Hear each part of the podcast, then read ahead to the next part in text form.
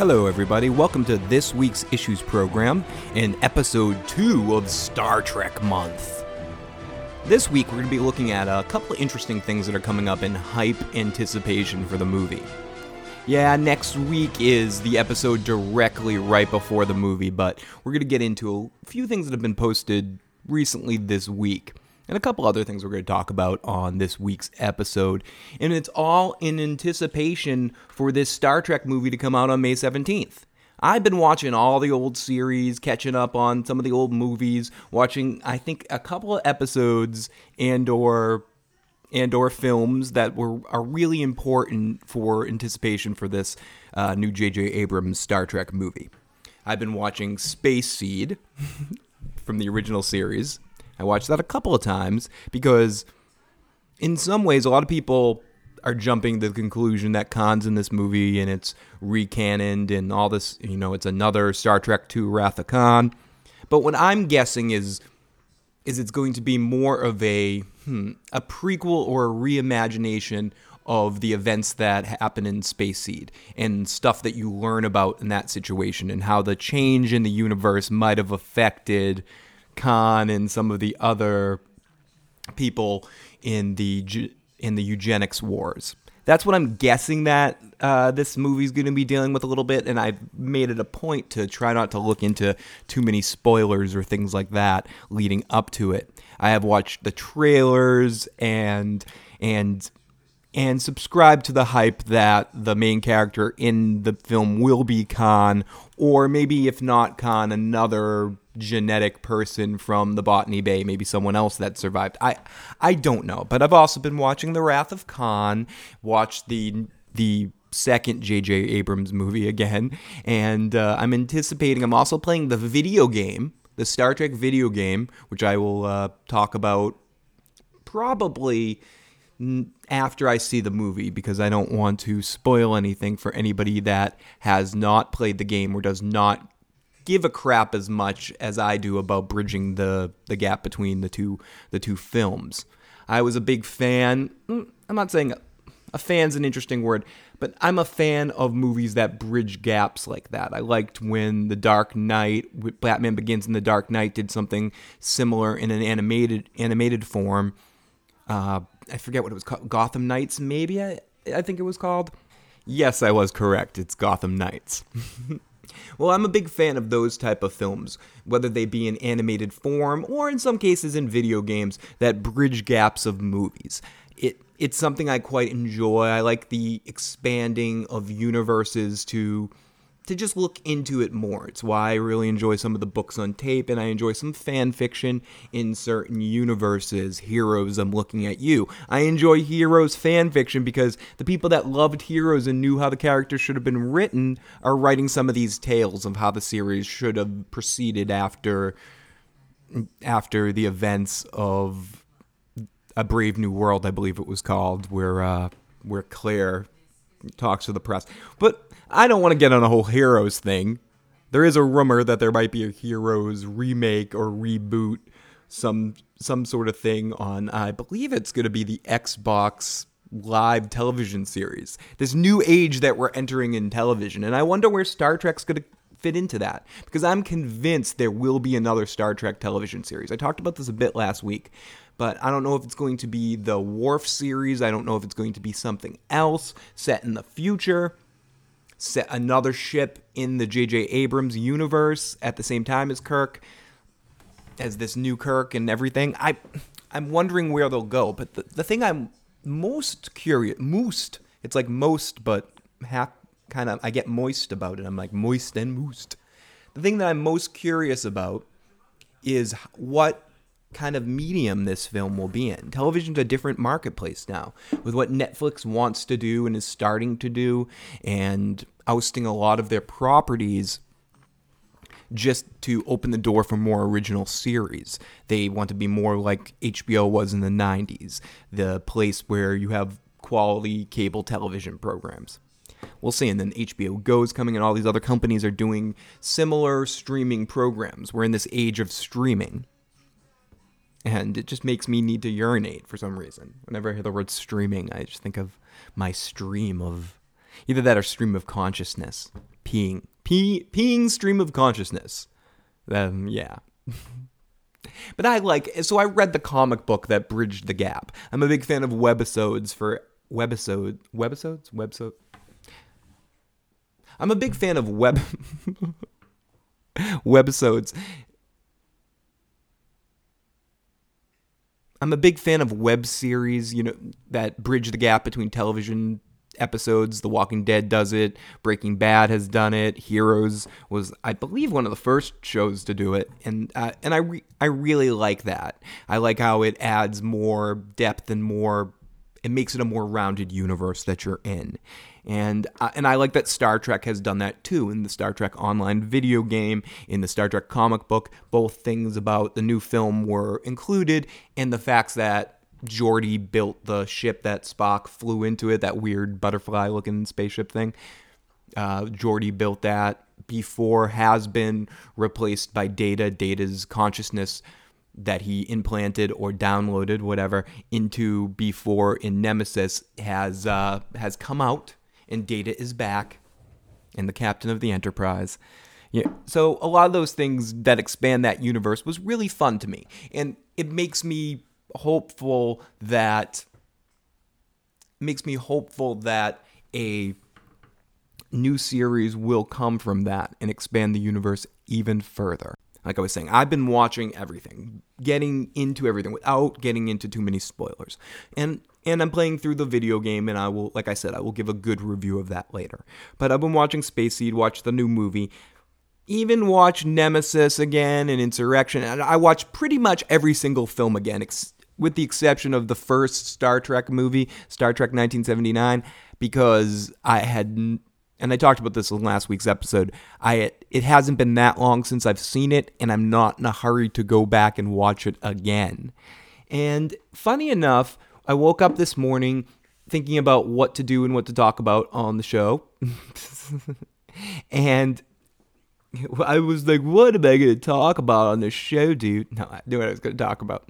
I was going to talk about the films. But funny enough, on the same day that I was going to talk about the films, uh, IGN, right there, dot com, put out what they consider their ranking order. I don't know how they came up with this list. I haven't read into it too much. We're going to go through this one at a time here about what they believe are the top Star Trek series ranking them all. They even have an audio version of it or watching video. So, let, so let's watch this first. Not watch it. We're going to see some commercials. Let's. T- I'm turning down the volume because I know I'm going to see a commercial. So let's watch a little bit of what they think of Star Trek. This hype to Star Trek into the darkness, and and yes. Oh, Star Trek music. Coming off the high that was Star Trek First Contact, Insurrection should have been so much more, but instead it plays like a revamped version of a bunch of old episodes. Picard has to save some space hippies, who seem like they live in the Napa Valley. It all turns into a Fountain of Youth analogy, with another half baked romance for Picard. And making the film doubly disappointing is the fact that it was written by the late great Next Generation showrunner, Michael Piller. Okay, they say for the number 11 worst movie, the worst of the whole bunch is Insurrection. And I don't know if I agree with that. I think insurrection is bad. Don't get me wrong, insurrection is horrible. I think it, in some ways, it's the worst. Let me think about this for a second. It's the worst of the next generation movies. I said this last week too. It's the worst of the next generation. But I do not think it's the worst of all the Star Trek movies. I mean, maybe I'm preempting what I think is the worst, but you guys might have an impression. But I think I think insurrection is, and he hinted at that. The uh, the person who made the video here hinted at that information. The problem with insurrection more than anything is it feels like a television series. And the author, so I give him credit, is Scott messing up his name time Collier. So let's see that. Sorry if I messed up your name, Scott. Um, so he says insurrection is the worst one, and uh, I don't know about that. I think I think it is the worst next generation movie. It feels the mo the least like a movie as the compared to all of the rest. But it, I don't I think it's a decent episode of Next Generation. If that was a two-part episode, it, I would have enjoyed it. It, it was all right.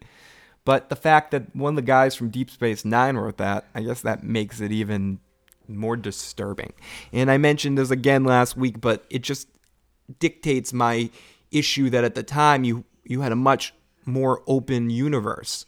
You know, if they had done some flashes to the Voyager cast, flashes to the especially to the Deep Space 9 cast at times, you know, this movie and Nemesis could have been much better than they were, I believe, with a few things. Let's go on to his number 10 worst freaking Star Trek film.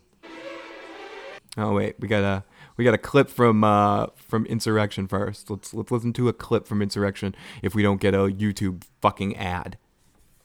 YouTube's crazy with these ads. They're like, people are gonna watch this. We need to we need to put more commercials in, more freaking commercials. Okay, yeah, Insurrection's too bad. We're not uh doesn't look like we're getting uh access to a clip of it. I'll give you a clip of it. Oh, Data, you need to have fun. You need to swim. Swim. harmony.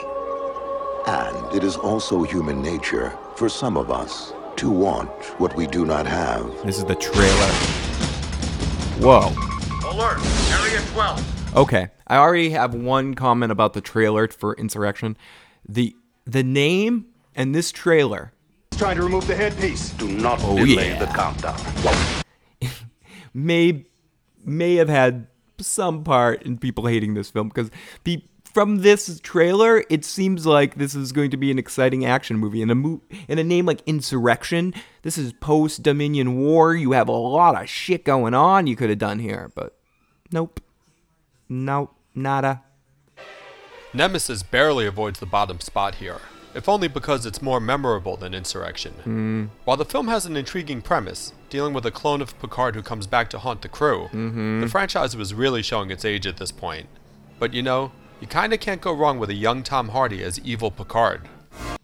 Yes, exactly. And that's why it would be much higher on my list. I don't know why people are so freaking hard on this movie. Is it great? Is it as good as the top tier? No. But is it a, as bad? Should it be in the bottom bunch with the rest? I personally don't think so. I don't give a shit. It's entertaining to me to watch. Nemesis is. People have gotten arguments with me about this. To me, Nemesis doesn't feel too aged. If they're talking about age, you're talking about Brent Spiner playing Data, right? That's what you're talking about. Do I think there were some real big missteps, like not having Patrick Stewart play himself at the same age? You could have had flashbacks to Tom Hardy being in the prison camp or something, being young Picard. But at the time when they faced each other, I think it could Patrick Stewart could have could have done some amazing acting against himself one on one. And I know that's similar to other things they've done in the original series, but I don't care. And B4 should have been. Data shouldn't have died at the end. Spoiler alert. Sorry. I guess I should say spoiler alert before, but I'm sorry. Data shouldn't have died at the end. And it should have been Lore. Somehow Lore gets back and Data. And I know, again, you've done things like this on the show, but still, there's that's the one problem when you have seven years of an of a very in-depth to a to an extent, especially with what the characters go through. Maybe not story wise, maybe not, com- but character wise and understanding who these people are. In, in certain situations, no, not many of them changed. Not many of them went over character arcs like in Deep Space Nine. But I mean, we learn who these people are in in Next Generation for so many seasons, and it was really difficult to go to a film. They should have gone out on First Contact. They should have just bam, that's it. First Contact's the last Next Generation movie, and then I, I'll say it again. I'm gonna say it 20 more times this month, and then it should have been that universe, Berman universe, or whatever you call it, to have the extended stories of all the people we met in those three series and where they are and yeah. Again i talked about this before. You don't you don't end voyager the way you did and you have the deep space nine cast and the next generation cast have to s- somehow in that last battle yes i'm rewriting the stories i don't care some somehow in the battle with the Borg in First Contact, the next generation learns about Voyager's location and that they've been at war with Voyager and dealing with you know race 112 6 7 7 8 9 10 11 point 0 1 1 1 1 and learning about that whole situation with Janeway. And then they realize we finished the Borg here, but we need to save Voyager. You know, that's like the last line of the movie. And then the next movie is the Deep Space Nine cast and the Next Generation cast, or some combination of the two teams together. You know, you have uh, Data and Picard and Worf as a crossover, and then Sisko's gone, but you bump into him somehow. So you have you have somehow you write Quark into it Somehow you have Julian in it and you have Miles in it. And maybe you can bring Kira in it too somehow. I don't know. No, obviously Garak, but now I'm now I'm just playing fan fiction. But I don't think it's that bad of a movie. I just think it's another one of those. I think these two movies specifically, the bottom two on this list, Insurrection and Nemesis, aren't horrible movies. It's their disappointing films in what in what people hoped from the franchise and, ge- and in general the word Star Trek. Should have been so much more, but instead it plays like a revamped version of a bunch of old episodes. Uh, we rewind Picard a little bit. has to save some Let's, space. let's mute the audience for a second. Yeah, he's got to save some space hippies. But yeah, I mean, I remember the first time I saw I saw Nemesis. I borrowed a DVD from somebody and I wasn't expecting much from it and I watched it and I was highly entertained by it. Did I think it was a great movie? No. But I really liked Tom Hardy and I didn't know why. I was like this guy has some gravitas. He he's you know, I believe in some way he's Patrick Stewart as, as a young man. The difficulty you get with the two of them is they just look so different, and it's never explained why he's that age. And but here we go, our next one. Star Trek V: The Final Frontier is certainly the low point of the original crew's movie adventures. No, Directed by William Shatner himself, the film tries to capitalize on the humor that worked so well in the last film, The Voyage Home, but it often misses the mark, making Yeah, the jokes I at the agree. expense of its characters. I absolutely agree. know this ship like the back of my hand. it has its moments, though, as when Kirk, Spock, and McCoy are asked to face their greatest fears. Absolutely. Plus, it gave us this classic line. What does God need with a starship? Okay. Now, I'm I'm actually seeing ahead of what the next one is. Now, I'm gonna let the next one play first, because before I talk about these two movies, okay? The first Star Trek movie ever, the motion picture was an expensive, high end epic when compared to many of the films that followed. Kirk is now an admiral, and he's reunited with his crew to confront the massive hmm. space puzzle known as V'ger. Yep. Unfortunately, the film V'ger. is kind of a slog, long, slow, and doing its best Stanley Kubrick mm-hmm. impression. But there's a philosophical question at the heart of V'ger's story, No. the kind that you'll find in the best of Trek. No. In the end, V'ger No. is just asking the no. same thing we all no, do at one no, time or No. No. another. No. No. Is this all that I am? Is there nothing more? a very human of it. Yeah. No. I okay. First off, number five. Now, number five would be really low on my list. I, I mean, I'll get into what my list is eventually at the end here. But number five would definitely be low. It would be probably lower than they have it. Mm, no. Uh, We're okay. My bottom film right away, since since it's already been said, and the whole my bottom few have already been said. My bottom, the worst Star Trek movie for me is the first one. I find Star Trek One ridiculously boring. I don't think the meaning of it is clear. I think it's even convoluted in a way through through aged special effects, and I don't think that's what Star Trek is about. I think it is about you know obviously the special effects reflecting the times, but but it didn't matter in the original series and it doesn't matter what it looks like in Deep Space Nine or Next Generation or Voyager because it's not a the special effects are never what it's all about. Spock's ears were really important when the series started, but if it was someone else wearing wearing those ears, the character wouldn't have been the same. The situations wouldn't have been the same. Special effects are a means to an ends, not not the ends itself. And I feel like in the original movie, above anything else, it was all about special effects. It was all about how the ship looks, slow pans. Fuck that Kubrick shit. I mean, for whatever it's worth, block your ears, shout from the skies. The only there's only like about five minutes of that movie of Space Odyssey that I find enjoyable. The rest of it is boring as fuck, and I can't watch it. And it it really, uh, yeah, it's all about you know, okay, but I'd rather watch a, you know, a a Quentin Tarantino movie or early Spielberg movies, in some cases late Spielberg movies, to get to get pace, to get meaning, get feeling. You know, Kubrick had a couple of really great movies, but and he ma- he made some amazing art. No doubt. I like some Kubrick work, but Space Odyssey is certainly not one of them. For me, that's a half an hour episode of something wrapped in a fucking five hour movie that didn't need to be that long. I'm sorry. Space Odyssey, the only part is good is when the spaceship turns on them, and that's what everybody remembers about it. Yeah, yeah, I know there'll be a few people out there like I remember that, but for the most part, all anyone really remembers is that few seconds of that movie. I don't want, I don't think you should do this, Dave, and that whole section. Most people will think that's the whole movie, but most of the movie is just endless fucking pans in space. It's stupid, stupid, stupid. I hate Space Odyssey. God damn it. And I hate that it's glorified as one of the greatest movies of all time. And Kubrick's like could shit on a fucking stick and people would be like, that's the greatest art ever. And don't get me wrong, again, he did some great work, but there's also an element when someone gets to a point where they do such great work that everything they do is great, and that's not true.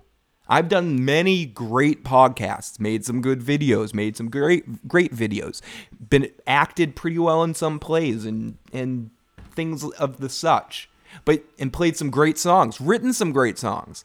But you know what? I've written some shitty songs. I've writ I've you know made some crappy videos. Some of my podcasts have been boring as fuck. I mean, and you could say that about anybody. I don't know. I mean, I'm not saying you overjudge people, you turn into a troll and go, everything you do sucks. But you got to be critical. And you can't just blow smoke up someone's ass if you really love something, you really love something. If you don't, that that's what bothers me or excites me both about message boards about things. You go to any television series you can think of. Anyone, anyone you like.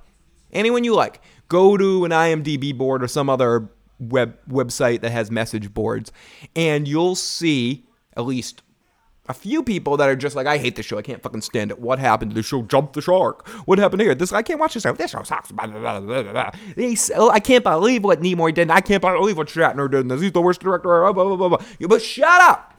And then obviously there's that one person that's too logical for a message board that says, then why don't you just not watch it?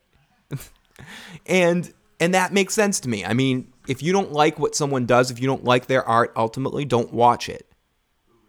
But if you like to hate it, I like to watch shitty things too and then comment on it. That's fun too. I'm not saying the other's wrong. I just think that's funny. And but but the situation is that sometimes people get to a point where they're such a genius that they can't do anything wrong. And I feel like in some cases that's the that's the situation with Space Odyssey. And to the point where so many filmmakers wanted to try to copy it. I don't know why Star Trek didn't try to copy Star Wars. They when you hear interviews about you know why they decided to resurrect the series at that point a lot of times they just sit there and they discuss how how Star Trek influenced, I mean, Star Wars influenced them. With Star Wars' success in 77, we were like, oh, we can do this. And then they always mention right afterwards, and then Space Odyssey really inspired us. Maybe it should have been the other way around. Maybe uh, maybe Space Odyssey should have been should have uh, encouraged you to the success and the critical acclaim of space travel type type movies, and perhaps you know you should have looked to Star Wars for entertainment value. So for me, clearly the worst of all the Star Trek movies is Star Trek One.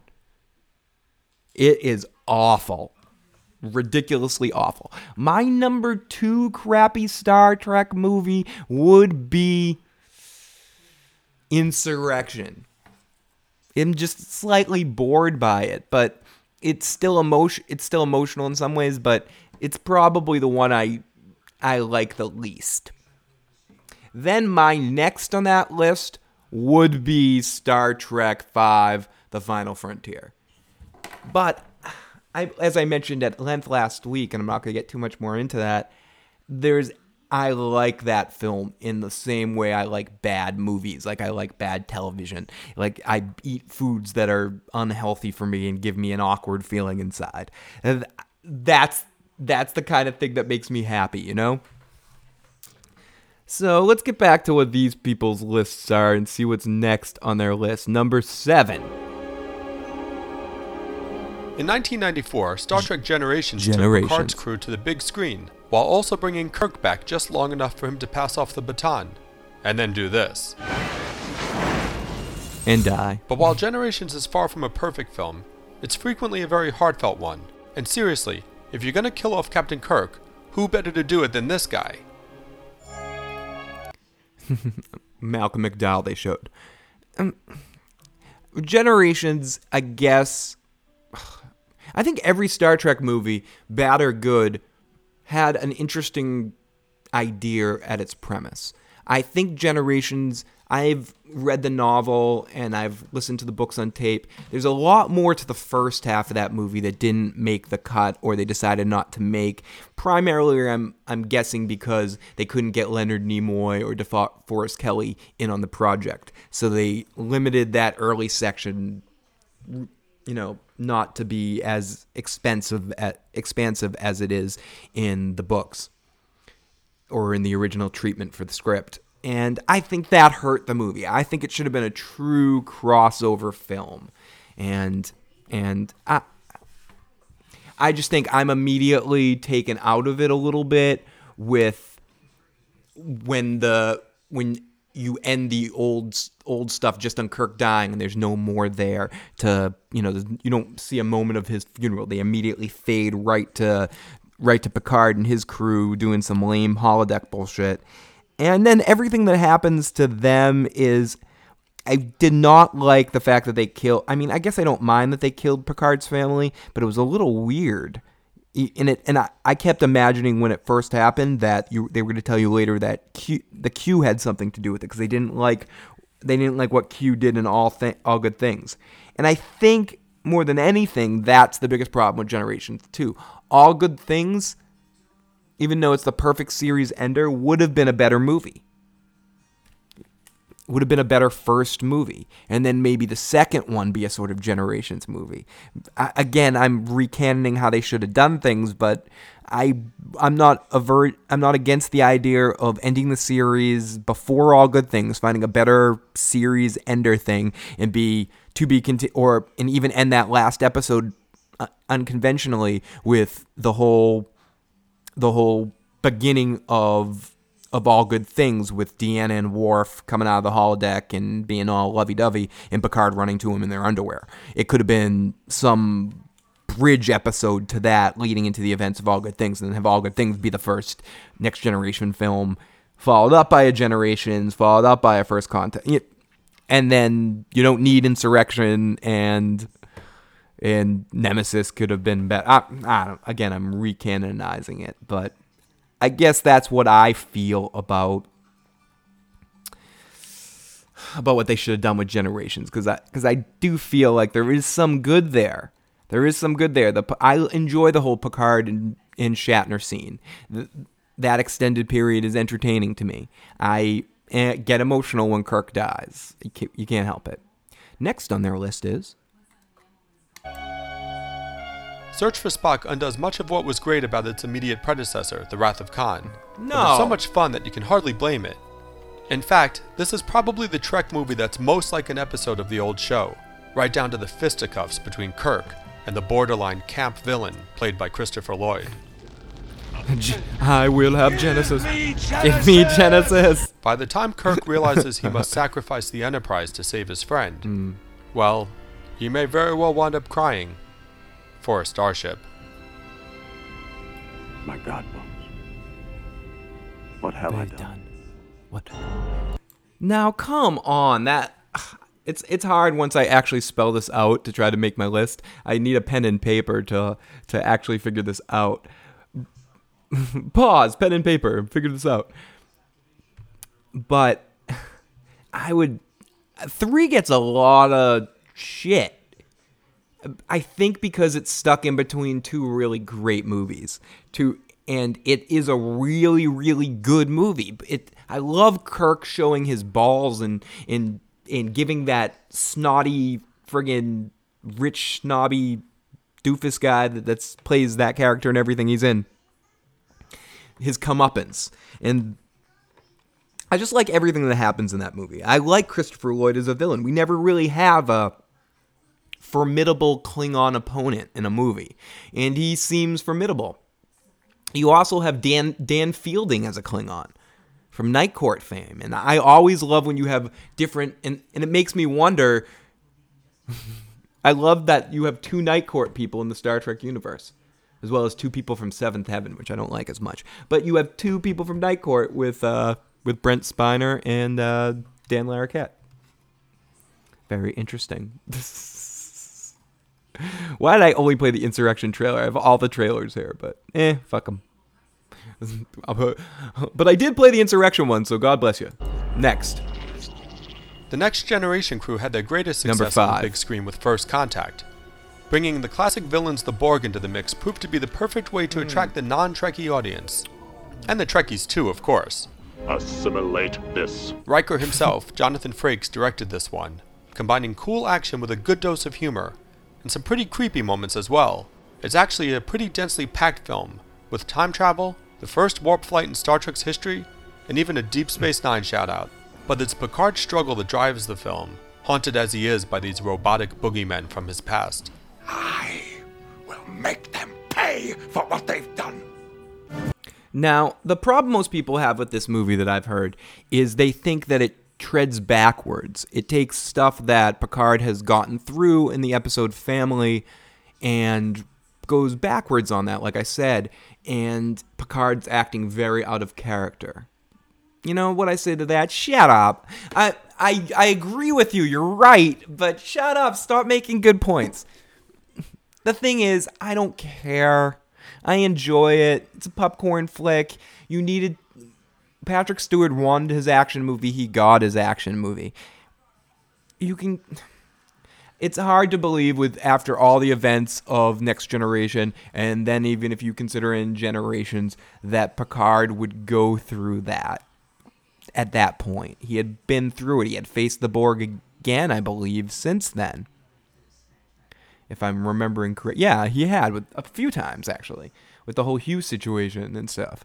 But and you never really saw that. I mean, it was more fear than rage. And then suddenly you throw in the queen and stuff. I, all of that being said, I enjoyed it. I can't help it. It's probably is probably is my favorite next generation movie. Like I said, I have to really look at this for a second. But again, the first time I saw it before I really looked into the plot holes and things like that, very much entertaining. I saw the Defiant was there. I mean, that excited me on a whole different kind of level. A Deep Space Nine level. So next, number four. The Undiscovered Country does what the greatest Star Trek stories do. It's a metaphor for what was happening in the world when it was made. Mm-hmm. That means that in Captain Kirk's final mission, he must help tear down the Berlin Wall. Or the Klingon equivalent, anyway. And you know how Kirk feels about those Klingons. Let them die. Full of intrigue, it's refreshing how the film is willing to break with some of Star Trek's stodgy old ideals. Yeah, sometimes the good guys can be bad guys. Exciting, fun, and touching. It's the perfect swan song for the classic crew. I'd have it higher on my list. It's probably it's one of my favorite movies I've seen in my life. I really love that movie and and I know a lot of people say it was the perfect swan song. At the end, I always wanted more adventures. I wanted to hear what the crew was doing in between the time of that to the time when they finally came back 2 years later and were decommissioned. I it's it is a perfect send off movie, and there's so much honesty in what the characters and the and the actors themselves were going through at the time.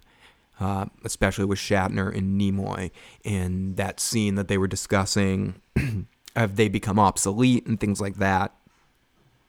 The one drawback, as much as I do enjoy Kim Cattrall, I know initially they hoped to get Kirstie Alley back for that to have it be Saavik. It would make it would have made more sense, but I'm not going to be nitpicky about that. For the most part, I love the movie. Two great stories. I love I love the counterpoint at the beginning when it it, it legitimately tricks you at for a moment when you realize that Spock's on top of it. That Kirk and Spock never lose control, and uh, and I like that. And you get a lot of great one-liners. It's it's it's funny. It, it, it it's funny and serious and good payoffs.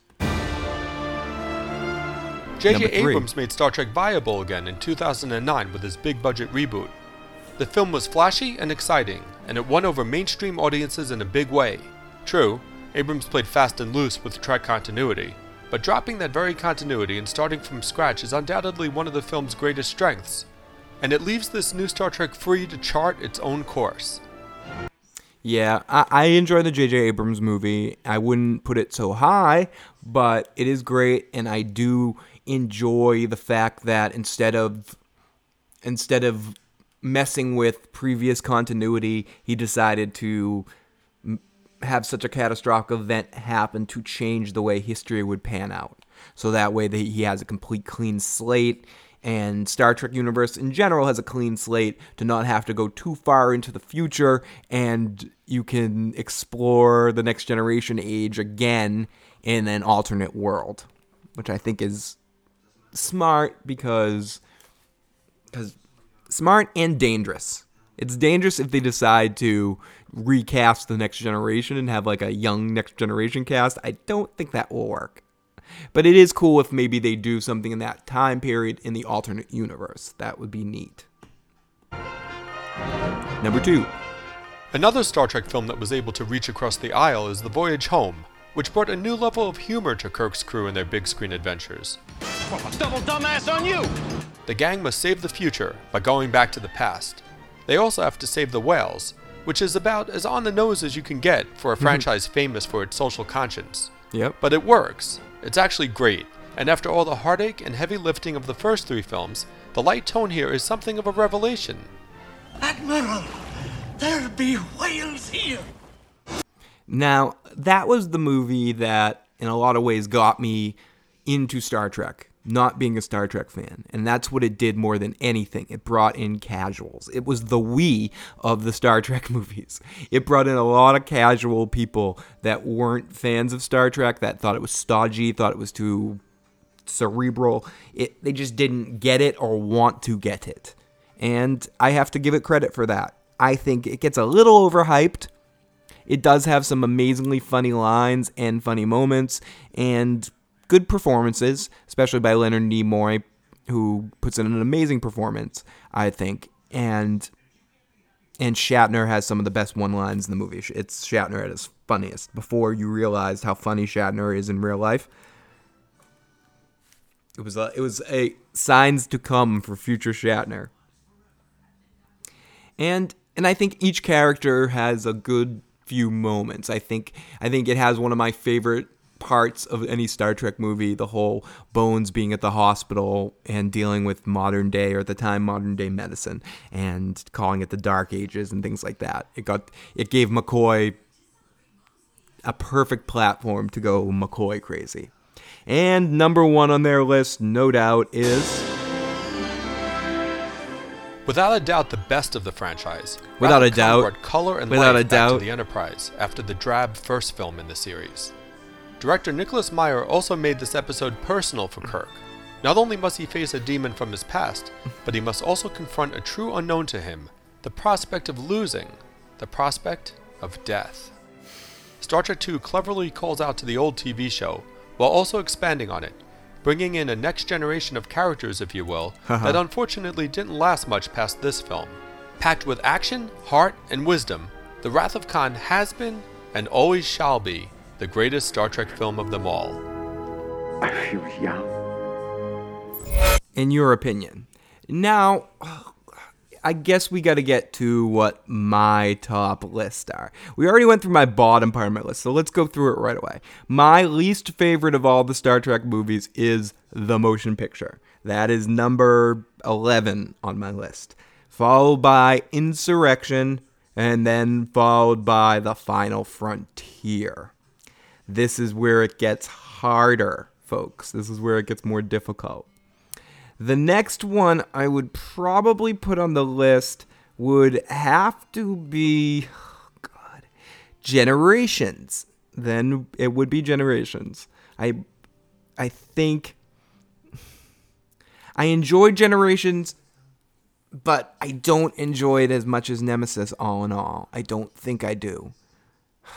God, I can't believe I said that. I I think Generations in some ways is a slightly better movie, but I I enjoy watching Nemesis more. I, I can't explain it. I think it's because of Tom Hardy. I think because it's more of a Brent Spiner story in some ways, and I get so much joy out of watching Brent Spiner work. Then next on that list would be Nemesis. Yeah, it would be Nemesis after after Generations. And then followed up by okay, this is where it gets a little interesting. I would then put I would then put the J.J. Abrams Star Trek, followed by followed by First Contact, followed by Search for Spock, followed by Star Trek IV Voyage Home, Star Trek II Wrath of Khan, and my favorite Star Trek is Star Trek VI The Undiscovered Country. Okay, do I think my to- let's talk about my top three for a second, which is you know similar popular top three would be Voyage Home being number three, Star Trek Four Voyage Home being number three, and Star Trek and Star Trek Wrath of Khan being number two. Let me tell you what, I think Wrath of Khan's probably the best movie. As a film, if I was judging it as a film student analyzing this movie, giving them a star rating, Wrath of Khan would probably be the highest on the list. J.J. Abrams would probably be higher on the list. My favorite is Undiscovered Country. I just enjoy that movie the most. I get the most emotional watching it. I relate to the characters the most, specifically Kirk and Spock and I enjoy seeing the seeing the original cast in a more I I feel having been on the air at the same time as Next Generation it feels more like a whole universe. I feel more about what's going on in Starfleet. I feel more it's the one film I truly feel like that universe could turn into what the Next Generation universe was. And I would have liked to see that progression a little bit better through time, but so that's why that movie, in a lot of ways, is my favorite of the Star Trek movies. So yeah, that came out this week, and and I wanted to talk about the movies anyway on on the show today. So I figured why not go through their list and give you guys my list of my top films.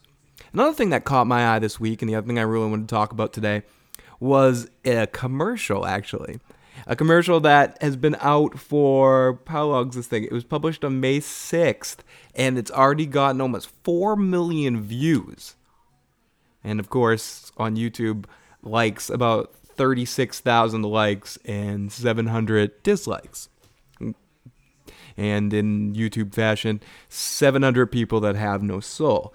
And so let's watch or not watch listen i'm going to be watching you're going to be listening listening to this commercial that you can find if you just type in zachary quinto and leonard nimoy the challenge if you want to watch along but here's the audio from it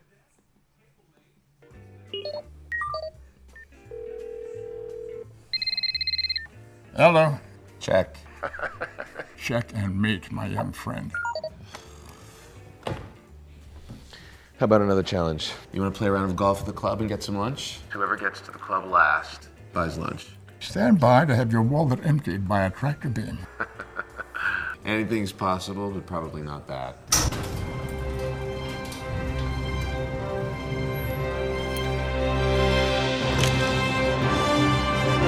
My first comment at the very beginning of this is To me, this isn't Spock versus Spock. That's what it's getting called. Excuse me. Now let me get one thing straight. This isn't Spock versus Spock. That's what it's getting called. But to me, it seems more like Sylar versus Spock. I know it's my second hero reference of the day, and I guess there is some sort of there's obviously many connections to the heroes universe with Star Trek.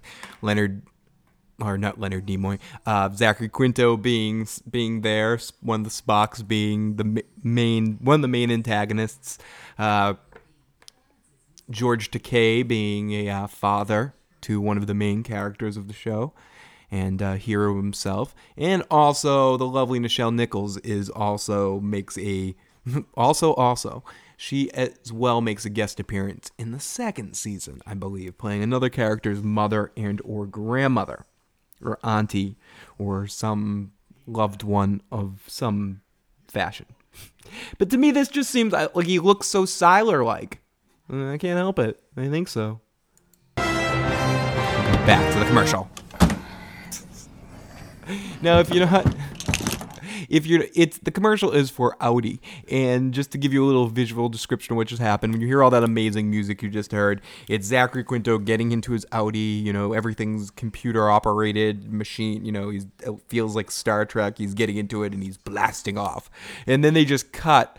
Uh, he fits his golf clubs neatly into the back of his trunk, snugly. Then you cut to Leonard Nimoy, who has what looks like a Mercedes, and he has to open the trunk with his handlock, and he and he can't fit his golf clubs. What what I'm going to bring it back to right now is he's struggling to squeeze his golf clubs into the back into the trunk of his car that he cannot do.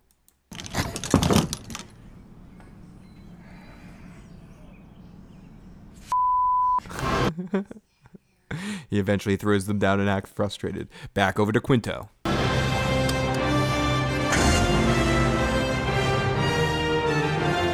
Gets to the GPS display when he pushes a magic button. The display comes up, massages his bottom. Over to over to Nimoy, who's who's who's buckling in his golf clubs in the front of the car into the front seat, and just looking disheveled in general. And uh, he's still one of the funniest guys on the planet, Leonard Nimoy. Oh my god.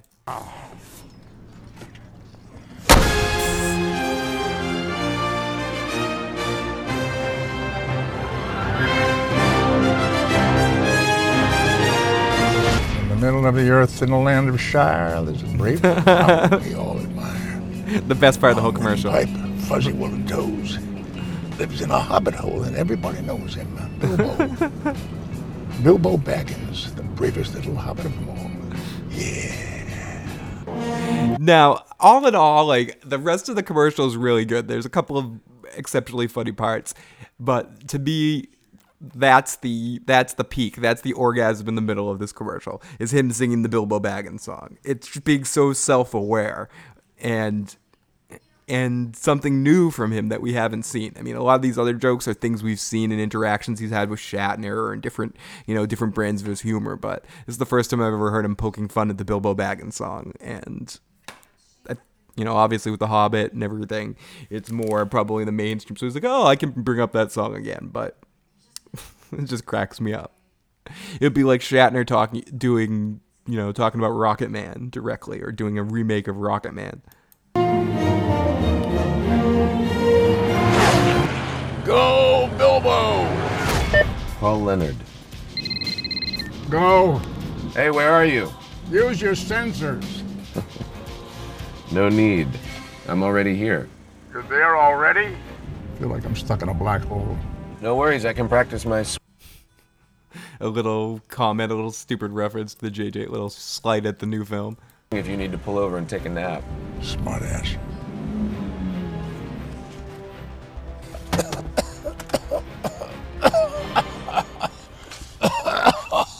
I have been, and always shall be, your friend. Really? I had. Nice try. You wish. No, no, no. I definitely had. Not for a second. Obviously, you're buying lunch. Technically, we're not inside yet. And he just, I'll see you inside. they were racing there, and uh, and he gave him the neck pinch, and Quinto passed out. Sylar should go cut his head open. And then it gets into the Audi stuff. An Audi cab comes up.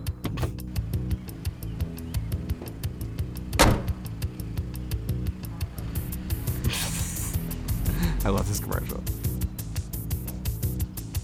Fascinating. So that is the commercial that Leonard Nimoy and Zachary Quinto came out. And I'm excited that they decided to put that out, considering that Leonard Nimoy, well, in, to my mind, is most likely not in the new film. And I think him and Quinto had a good chemistry in the scenes that they were in together, and obviously will have a love for each other. And that's what I'll say, mo- probably more than the rest of them. I mean, I have seen some things with with uh, Pine and Shatner, and and and they they do have an interesting chemistry as well. But to me, Leonard Nimoy, even more than Shatner, is the symbol of that age of Star Trek. So everybody, this has been really fun talking to you today about the movies, and Star Trek Month's been really great so far for me, anyways. In these last two episodes, really getting to explore why I love Trek, and, that, and that's what I'm doing. And I hope that some of this has been entertaining for you guys as well. Uh, next week we, we hope to get him on this week, but we had a couple scheduling conflicts. But we I hope to have two guests for you next week. Uh, Gotti, my cousin, who's who's one of the oldest Star Trek fans I know, and or one of the oldest. No, he's not that old. What I mean is he's one of the people that that I've known the longest being Star Trek fan. Um, I'm also going to try to get my cousin Alan on in some form, maybe in a voicemail. My friend Tim and uh, Steve the Dude as well. Steve was supposed to come here to play basketball and record this, but because of the where I am today is very rainy and drabby. It looks like Ferenginar out there, uh, the mucks, the, the swamps of Ferenginar. And uh, because of that, you know, transportation issues become a problem and basketball you know i'm not 12 anymore and can't go outside and play basketball in the rain no matter how nice it is out. But at the end of next week it's not only my birthday crazy issues birthday but it's also the new star trek movie. I'm really excited. I can't wait oh yeah i'm exploding out of every orifice of my body i don't know if you could hear that folks i am I'm exploding. I'm, I, I'm shitting myself in excitement and anticipation for this new picture. And I really enjoy the fact, again, it seems that all these connections and these remakes and these and these people coming back together after long periods of time are happening in commercials. And I'm not sure if I completely like that. I, I would have rather see them do something on, not that I, I'm giving the site a pub, but something on Funny or Die I know they did it for money and everything, so they do it as an Audi commercial. And the fact that it's an Audi commercial takes a little bit of the love of it out of there, and the fact that my 90210 reunion was on, on an old Navy commercial, and in all sorts of the Ghostbusters reunion seems to have been in a video game, which is a really great game if you haven't played it already. But Star Trek. I mentioned this last week. I personally think the films have been great. Some have been great, some have been good, some have been eh, eh, wasted potential. But I mentioned this last week when I talked more about the TV series. I do think Star Trek works better in the television medium. It gives it more time to expand on stories, more time to explore characters, more time to go, go adventure, adventure, adventure, adventure, adventure. The the experience, the challenge, the adventure has to be at a significant level of danger and and stakes to really warrant a, a film, a one movie directly about that. Because ultimately, when it comes down to it, a Star Trek movie is less time, you know, run lengthwise as is or is about the same lengthwise as two as two part episodes. So to me, if you're actually going to do a film, if you're going to turn something into a movie, it needs to there needs to be a reason. It needs to have some cinematic significance to be able to dictate to the film. It can't be something you look at and you go, "Oh, that could have just been a TV show." I do feel like the original cast did that better. I feel well, Thunder. I feel like uh, maybe they didn't have the time on the television series in to explore their characters. It was a different era, so more was explored in the movies. And you had a focus on three main characters, which is a little easier. But the original series films are pretty cinematic, and they do a great job. I do wish that we had more television series from those characters. I mentioned that again last week. I wish there was a series that bridged six with Next Generation, but it was hard. It would have been hard to get all of them to agree to do a television series at that time. Maybe a mini series they could have done if they pushed it and had the right dollars, but you know. Maybe if, and I don't wish this, but maybe if Next Generation hadn't been successful, we might have gotten that. But because it started to take off, you know, you're never going to see that. You did get certain elements like Spock coming back for the unification episode, Relics episode, Bones in the Bones in the in the uh, pilot episode, uh, Encounter at Farpoint. So, but at, my feeling though is that Star Trek works better for the most part as a television series. The movies were great examples, but you need to have the significant challenge, a significant, situation to warrant a film. And I think in most of the next generation films, this wasn't the case.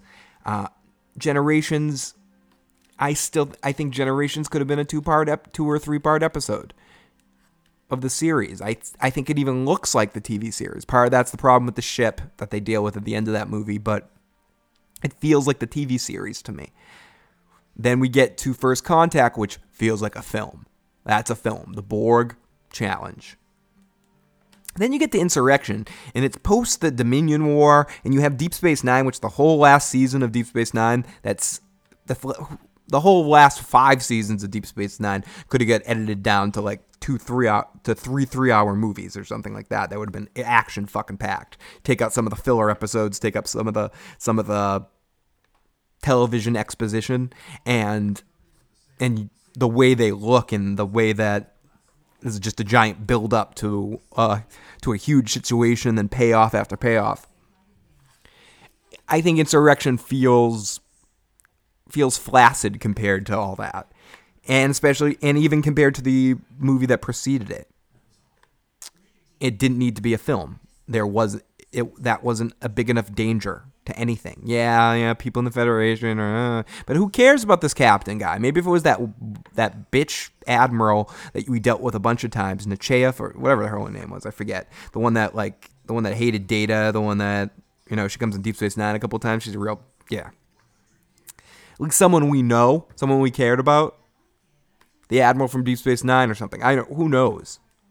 But no, no, it's just nothing we care about. In Nemesis, Nemesis feels like a film to me, but again, it. I mean, you deal with, you deal with Romulan type stuff. I think it should have dealt even more into the Romulan culture and everything dealing in that situation. But what it did do, it did well and felt felt to me like a film. So two did, two didn't. so I really, as I as I said, hope that the success of the J.J. Abrams movies that I'm very excited about do in the future lead to the hope of a Star Trek series. Because, and, and I'm going to repeat myself, something I said last week television, TV series, miniseries, however you want to voice it, to me, that's the greatest way of showing off entertainment these days. I think everything else I think films lack the time, the runtime, to significantly show me the things I want. Some people say, yeah, but a great film will always beat a great television series. I don't I don't agree with that. I think I think the best mob movie or anything of all pretty much since The Godfather is The Sopranos. I think The Sopranos is better than Goodfellas. I think that's better than Casino. I think it's better than any other mob movie you want to throw out there. And I think it as a series, uh, sorry for the S, I think as a series as a whole, it's the best. I think it could even rival The Godfather if you really looked into it. But that being said, you need to have The Godfather to have for The Sopranos to be as successful as it was. Just for the humor, just for the meta humor of making fun of it and looking into it. So I don't think that's necessarily the case. I think Deep Space Nine as a whole is better than any of the Next Generation movies, and up there ranking with what I consider uh, some of the some of the original series movies. I think some of the some of the three and two part episodes of Next Generation, like Worf's whole arc there with the, uh, I was gonna say unification again, uh, where he has to save his father's name. I'm blanking on the name of it, and I know I could pause, but you guys know the series I'm t- episodes I'm talking about. When he loses his honor and then he gets it back, goes to that camp, all that sort of stuff. I'm really insulting my Czech redemption. Thank you. And then I forget what the other ones are called but next generations two and three parters and are just are in a lot of cases better than most of the films. The people that are fan of Voyager, some of the best Voyager episodes are those multi-part episodes. Yeah, I'm gonna compliment Voyager. Deal with it. so yeah, I think that's it for this week, guys. I want to thank everyone for listening. You can check out all my podcasts and some of my news articles and and little videos I make and all sorts of silliness at my website issuesprogram.com. Please check that out. Check out all the stories, share with your friends and such. You can also find my friends' podcasts and all their fun stuff. BostonBastardBrigade.com, B3Crew.com. Check out the Land of Ash, the Ash Sisters, some of the best video game and geek culture coverage out there. Check out Jace Down Studios please check out Jace Down Studios and some of the things they've been producing recently. Uh, I've been a part of, and I and I hope you guys enjoy all that stuff that's been happening. And also, I don't know who else do I want. If you want to, if you want to follow me on Twitter, you can follow me at I Got Issues Man. Search me on Facebook if you search the Issues Guy. You can call, text in if you have any comments or anything you want to say about Star Trek or anything else, any anything you want me to talk about on the show, any problems you need any help with or advice, you can call, leave me a message at 781 990 8509. Again, that's 781 990 8509. You can call or text that number 24 hours a day, 7 days a week. Just think of it as personal drunk dialing and drunk texting. Anything you want to say or do when that phone line's ringing. Yeah, the messages can only hold up like two minutes. It's a free Google Voice number. So, so if you get disconnected, call on back again. do it and do it a lot.